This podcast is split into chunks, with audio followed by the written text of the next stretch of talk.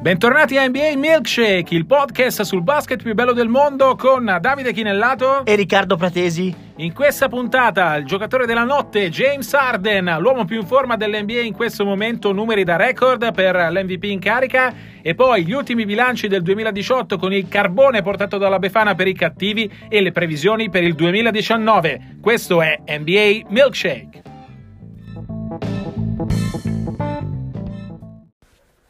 Questo è Player of the Night, il giocatore della notte ovviamente non può essere che James Harden, il giocatore più in forma dell'NBA in questo momento. 43 punti, 10 rimbalzi, 13 assist nella vittoria di Houston su Memphis. Houston ha vinto 10 delle ultime 11 partite e James Harden nella serie sta viaggiando a 39,7 punti, lo dico piano perché fa impressione, 8,5 assist, 6,3 rimbalzi. Ve lo dico io, secondo me sta giocando il suo miglior basket di sempre, anche dell'anno scorso di quando ha vinto l'MVP. Ma ehm, a me il numero che spaventa, tra virgolette, sono i 408 punti nelle ultime 10 partite, fa oltre 40 di media, quindi la continuità e soprattutto quello che mi interessa a me, per come sono fatto io, sempre di più, è il fatto che Houston vinca. Ehm, in questo momento è quarta pari merito con i Clippers. A Ovest, ricordiamoci che prima di questa serie qualcuno addirittura, non noi, ma qualcuno metteva in dubbio addirittura che Houston potesse fare playoff. Adesso diciamo che a due partite due, due partite due da, da Oklahoma, e a, anzi una partita da Oklahoma e tre partite da Denver e Golden State che sono davanti a tutti. Eh, parliamo di nuovo di quelle che poteva essere all'inizio della stagione più o meno la preview dei Rockets. Parliamo di una squadra ovviamente che non ha Chris Paul, che ha perso anche Eric Gordon per infortunio, una squadra con una rotazione cortissima e lo diciamo da un po' che quello è il difetto principale dei Rockets in prospettiva anche playoff. Però con questo James Harden, con un James Harden in grado di vincere le partite da solo, Houston è tornata ad essere una delle potenze della Western Conference. Un Ovest ovviamente sempre molto corto, dove basta una sconfitta o basta una serie vincente per eh, tornare caparbiamente in alto, però ecco, con un Arden così continuo e parliamo di continuità storica, un'altra statistica ehm, di questo periodo è che James Arden ha messo insieme 8 partite di fila con almeno 35 punti e 5 assist, cosa che non era mai riuscita a nessuno nella storia dell'NBA. Uh, eh, l'ha detto qualcuno ieri sera, uh, quello che sta facendo, Austin Rivers per essere precisi, quello che sta facendo James Harden in questo momento è ai livelli di Kobe Bryant. Ora, senza scomodare uh, paragoni impegnativi anche per l'MVP in carica, resta il fatto che Harden è il giocatore più in forma del momento, resta il fatto che Houston vince grazie a lui, resta il fatto che Harden è tornato in corsa anche per quell'MVP che solo qualche partita fa sembrava completamente fuori portata. Ma Houston non sarà mai una grande squadra di difesa. Eh, secondo me ha ritrovato in questo filotto di successi la propria identità, che è l'attacco, perché la realtà è che in questo inizio di, di stagione aveva faticato soprattutto in attacco rispetto alle attese perché nessuno si aspettava che fossero difensivamente gli Utah Jets o gli Indiana Pacers o, i Memphis Grizzlies, ma eh, che in attacco giocassero da Houston Rockets. E in realtà a inizio stagione questo non era successo. Affidando la palla totalmente nelle mani a Arden, bene o male, eh, Houston ha ritrovato la propria identità e vocazione offensiva, quella che la, la contraddistingue da sempre sotto Mike D'Antoni. In più voglio sottolineare, tu parlavi di panchina corta, l'importanza dell'ingaggio di Austin Rivers che stanotte è partito titolare ma è un giocatore che secondo me il cui ingaggio è stato sottovalutato ennesima secondo me topica dei Suns che dopo aver tradato a Risa poi l'hanno tagliato per pronti via. Ov- ovviamente non avrà voluto giocare nel deserto ma insomma prima di scegliere un giocatore eh, per il quale si è fatta una trade impegnativa con comunque delle prospettive in avanti ci avrei pensato due volte. Rivers è un giocatore che non è un grandissimo tiratore ma in attacco è un giocatore che può attaccare il ferro serenamente ed è un buon difensore. È un giocatore che ha punti nelle mani è un giocatore che è un gamer come si dice negli Stati Uniti un giocatore che io ci ho parlato varie volte. Eh, è un ragazzo presuntuoso um, ma assolutamente intelligente. È un ragazzo con le palle ed è uno che non ha paura dei momenti di pressione. Ecco, secondo me è un fit eh, molto migliore di quello che era Washington, una squadra completamente disfunzionale dove un giocatore come Rivers, insomma, sembrava un pochino un pesce fuor d'acqua perché non è un giocatore da statistiche avanzate, non, non è un grande tiratore, non è un giocatore che mette nel box score chissà quali numeri, però secondo me in questa Houston è un giocatore assolutamente importante, un bel valore aggiunto per una squadra che aveva bisogno di profondità.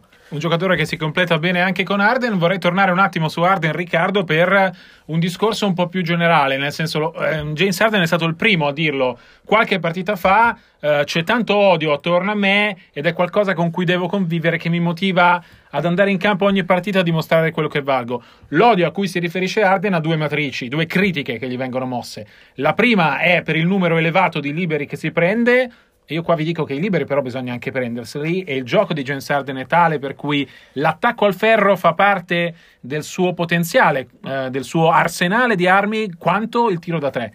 La seconda critica è il fatto che fa tutto da solo. In questa Houston, che non ha Chris Paul, che non ha Eric Gordon, che non ha finalizzatori, James Harden per far vincere i Rockets deve fare tutto da solo.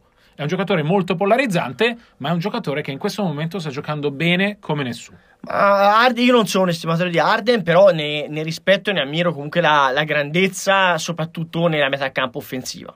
Chiaro che il, peccato originale è il fatto che difenda poco e male da sempre, e, e, secondo me il peccato originale è ancora più grave al di là del fatto che, voglio dire, sia un giocatore che forse fruisce più di tutti gli altri dello status di stella agli occhi degli arbitri durante la stagione regolare, e qui ci porta al passaggio successivo. Il, il, il grande peccato originale suo, secondo me, è che nei playoff non è mai stato l'Arden della stagione regolare, mai. Perfino l'anno scorso, dove non è stato un choker, come si dice in America, cioè diciamo non ha completamente collassato come è successo fin troppo spesso nelle stagioni precedenti, comunque non ha giocato sui livelli della stagione regolare, quella da MVP.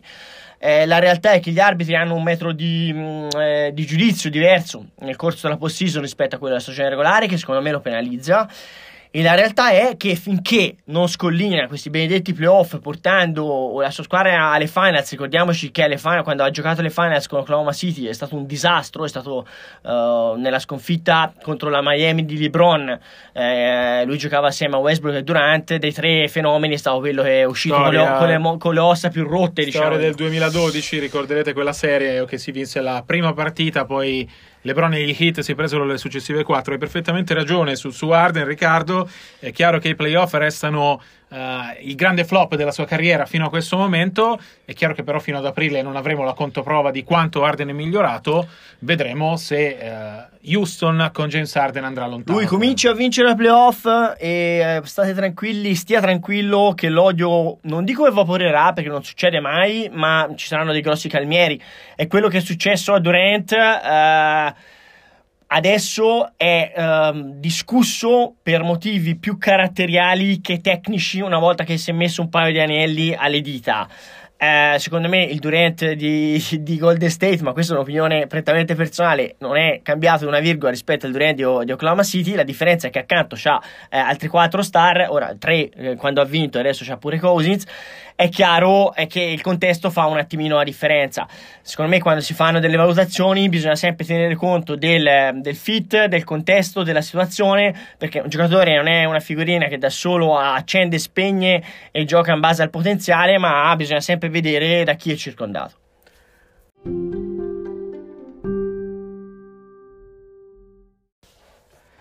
Oggi è il primo gennaio 2019, ovviamente è il momento per gli ultimi bilanci del 2018, Riccardo. Oh, tanti auguri, eh. Tanti auguri ovviamente di buon anno ed è anche il momento per guardare avanti.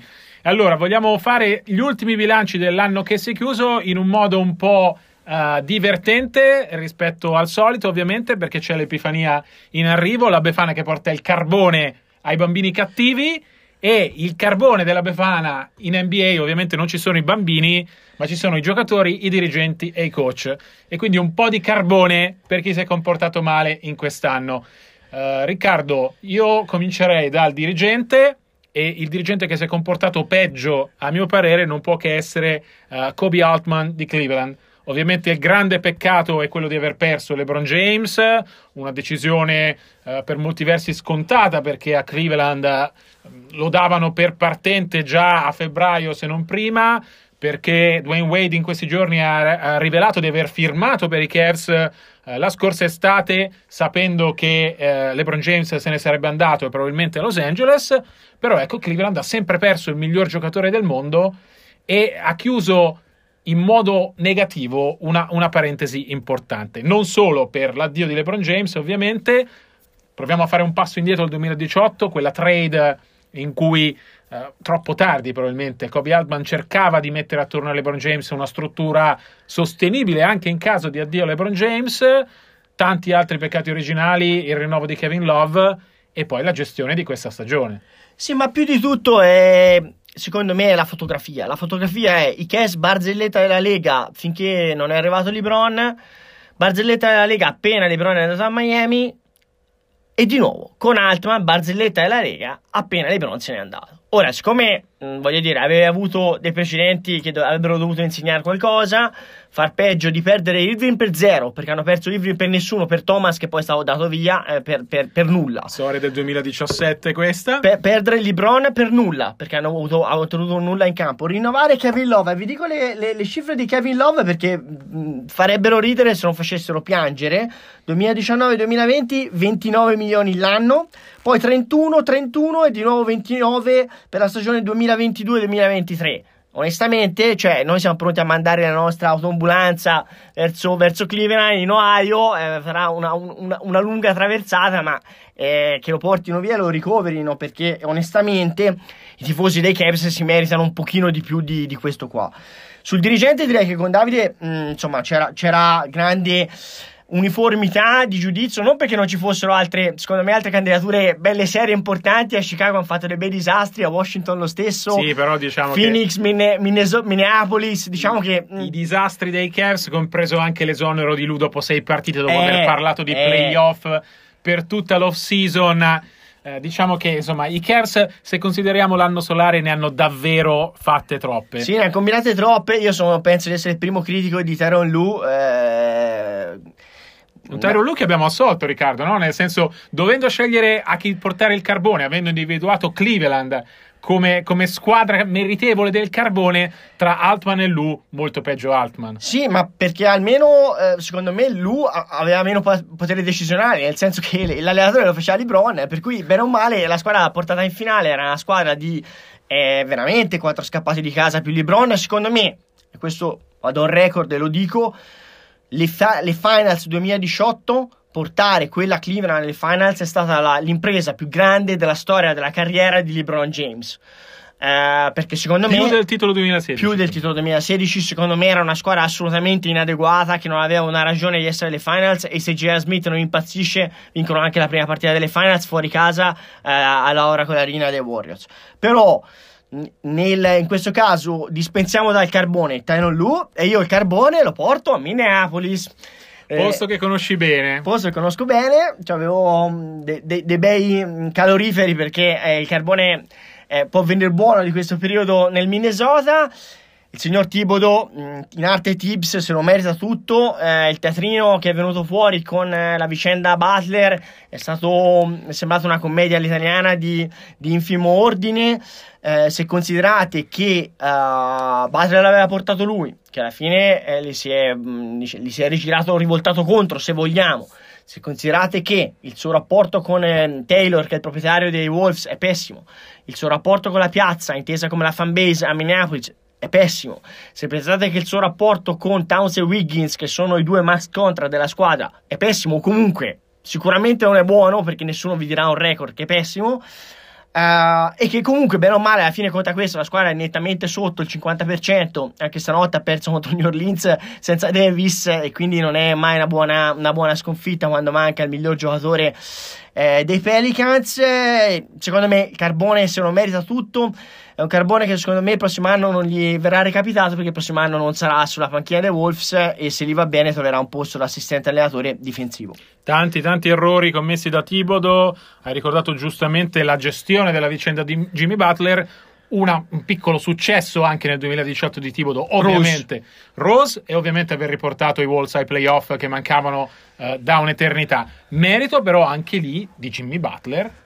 È vero che l'ha portato Tibodo, però ecco la squadra senza Butler uh, aveva un valore, non i playoff, la squadra con Butler aveva un valore, i playoff. Anche qui le colpe di Tibodo però l'infortunio di Jimmy Butler, una gestione esagerata, aver spremuto la propria star più del dovuto, una star che non ha giocato lo Star Game perché si sentiva prossimo all'infortunio, ha appena tornato a giocare tanti minuti con i Wolves. Eh, la, part- la partita dopo, infortunato, e lui stesso ha detto davanti a me che ha, gioca- ha giocato infortunato, gli faceva male il ginocchio, ci ha giocato sopra e si è fatto male. Una gestione sconcertante. Uh, sul discorso, sì, dopo 13 anni playoff, poi ne riparleremo più avanti. Eh, parlando del momento del 2018, io dico solo questo: uh, a Minneapolis c'ero da beat writer dei Wolves, come racconto in 30 su 30 nel mio libro. Uh, I Wolves sono stati fischiati con i bu americani una partita sì e due no eh, durante tutta la scorsa stagione. È, è, è difficile considerarlo un successo eh, anche quel ritorno a playoff perché è durato pochissimo lo spazio di un 1-4 nella prima serie playoff, ma soprattutto perché eh, è stato non proporzionale al talento della squadra. Io a Tibbs do un grande merito perché quello di eh, aver lanciato la carriera di Rose, però di quello do soprattutto grandi meriti a Derrick Rose perché devo dire che aveva toccato così tanto il fondo che le possibilità di risalita erano veramente esigue. Invece bravo bravo lui. A proposito di giocatori che hanno toccato il fondo nel 2018 Riccardo che quindi meritano il nostro carbone questo è stato l'anno del declino probabilmente definitivo mi spiace dirlo di Carmelo Anthony, un giocatore che ha fallito a Oklahoma City, era andato a Houston per rilanciarsi, ha fallito di nuovo, al momento per chi tenesse traccia di Melo è ancora nel roster dei Rockets,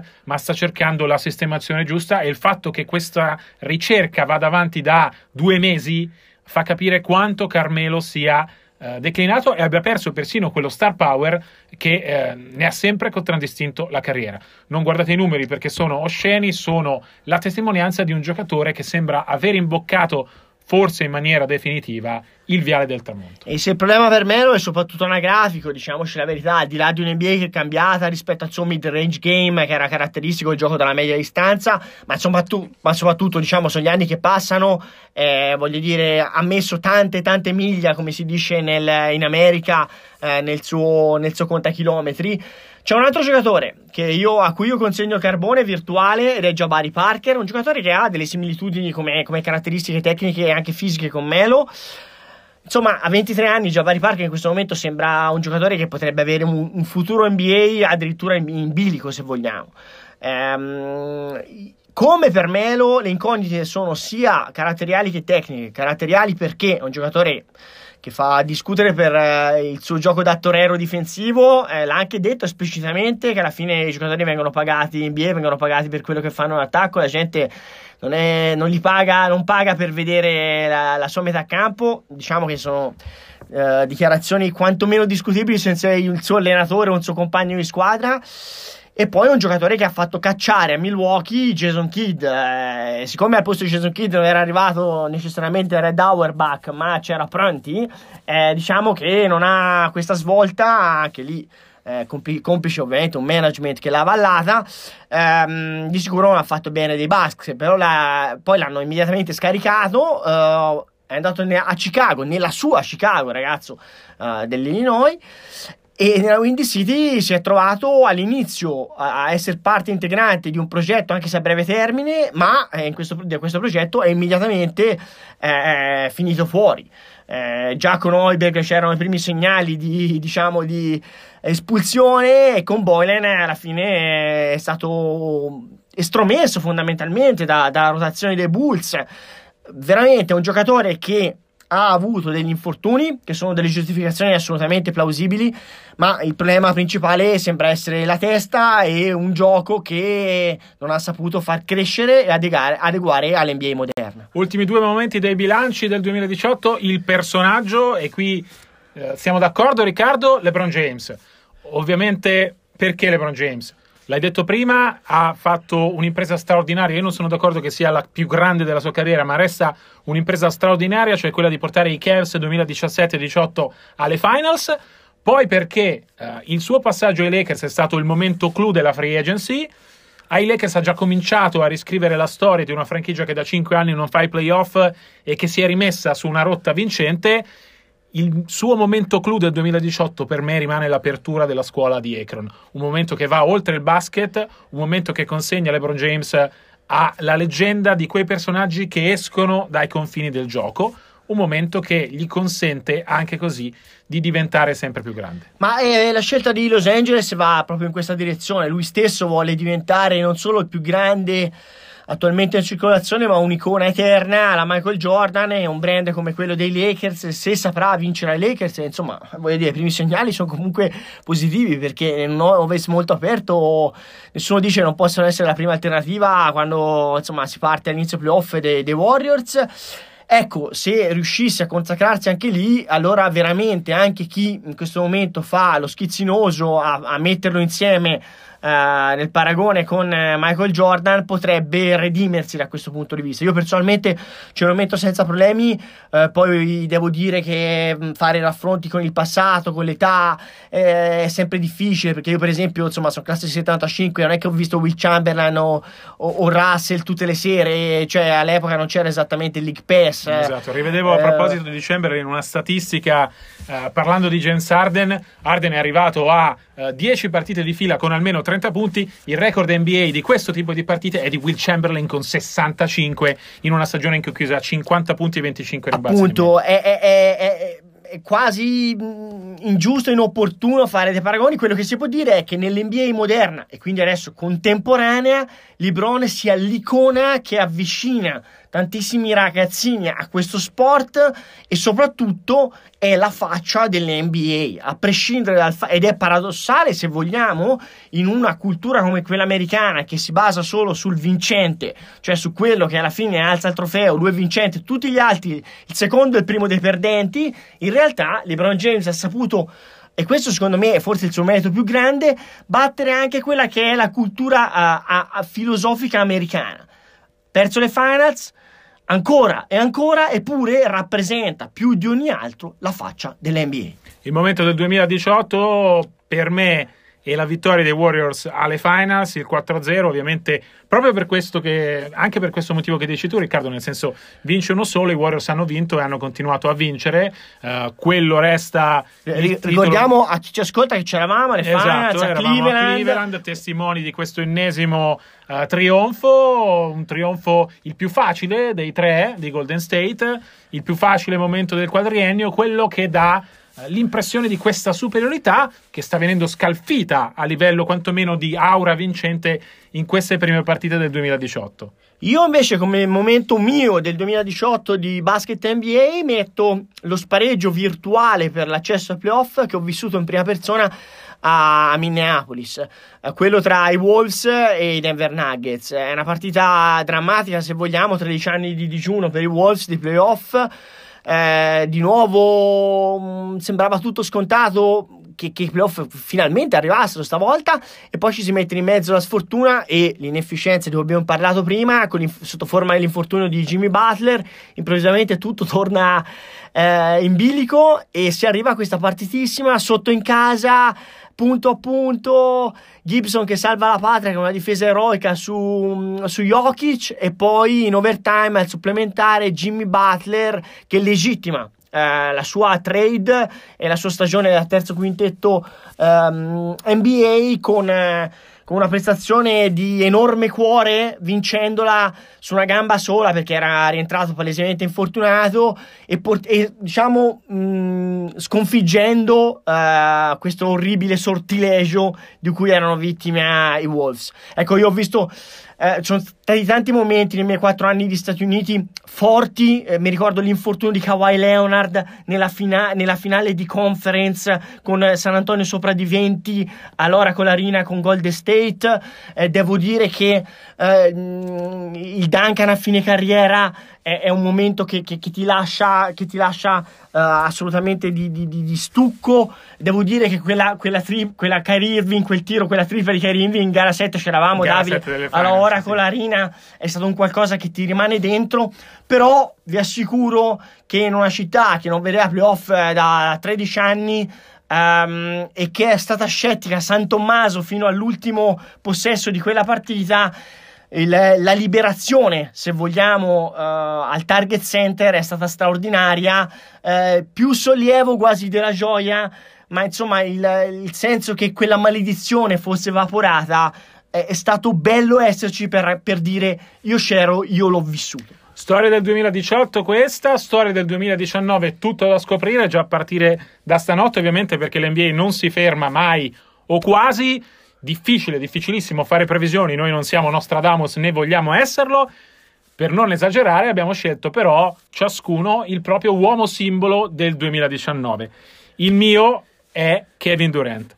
È Kevin Durant perché ovviamente è una delle star dei Warriors che sono ancora i favoriti per vincere il titolo 2019 il grande motivo per cui KD sarà, è il mio uomo del 2019 è perché sarà free agent. La sua decisione, che non ha ancora preso e che prenderà probabilmente solo dopo la fine delle finals, è destinata a cambiare l'equilibrio in NBA così come l'ha cambiata quando nel 2016 ha scelto i Warriors.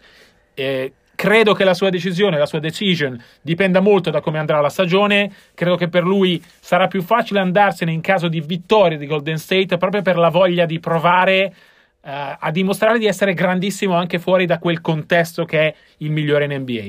Se invece dovesse uh, perdere con i Warriors la corsa al titolo, magari gli verrebbe voglia di riprovarci e di vincere. Io credo che se ne andrà comunque dalla baia. Il mio uomo del 2019 è una, una preview. Più che credere che lo sia, sono curioso di vedere cosa farà. Ed è Gianni Antetokounmpo. Signori, 25 vinti e 10 perse quando registriamo adesso il podcast è il miglior record NBA. Milwaukee Bucks, se ve l'avessero detto all'inizio stagione, alzi la mano, chi, chi, l'aveva previsto, secondo me non c'era esattamente la fila. E l'anno scorso questi sono usciti al primo turno ai playoff, eh, pronti via, e comunque la squadra non è che sia stata, che sia stata mh, mm, eh, modificata in maniera sostanziale. Chiaro, con Baden-Holzer, che è un coach di livello, eh, sono stati capaci a Milwaukee di fare lo step in più, eh, far diventare la squadra una squadra di sistema, però tutto passa dal greco. Eh, è, una, è, una, stella che secondo me per, per tipologia, perché um, europea, se vogliamo, di passaporto, eh, comunque con origini afroamericana, eh, nel senso di eh, grande giocatore di origini africane che si sta um, consacrando sul territorio americano eh, il prototipo dell'atleta, se vogliamo, del, del 2019, visto che siamo entrati in questo nuovo anno, cioè giocatore di 2-10, ditemi voi quanti centimetri gli vogliamo dare ufficialmente, che fa, gioca un po' tutti i ruoli che è un po' quello che vediamo con Simmons, che è un pochino quello che è il prototipo eh, dell'atleta del, del, nuovo, del, nuovo, millennio di questa NBA.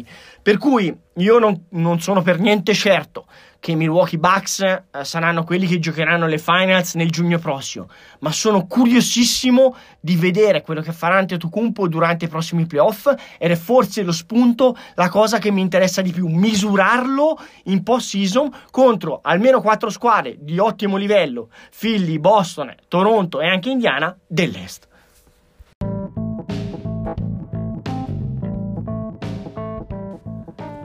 Si chiude così eh, l'ottava puntata di NBA Milkshake, eh, podcast NBA che divide con Davide Chinellato. I nostri account Twitter eh, sono mm, at di Chinellato at rpraz75. Vengono buoni per tutti gli aggiornamenti in tempo reale per il resto della settimana. Noi ci sentiamo martedì prossimo con NBA Milkshake. Ricordiamoci, oggi è il primo di gennaio, ci sarà tempo e modo per parlare di NBA per tutto l'anno Tanti auguri, buon 2019 e soprattutto buona NBA!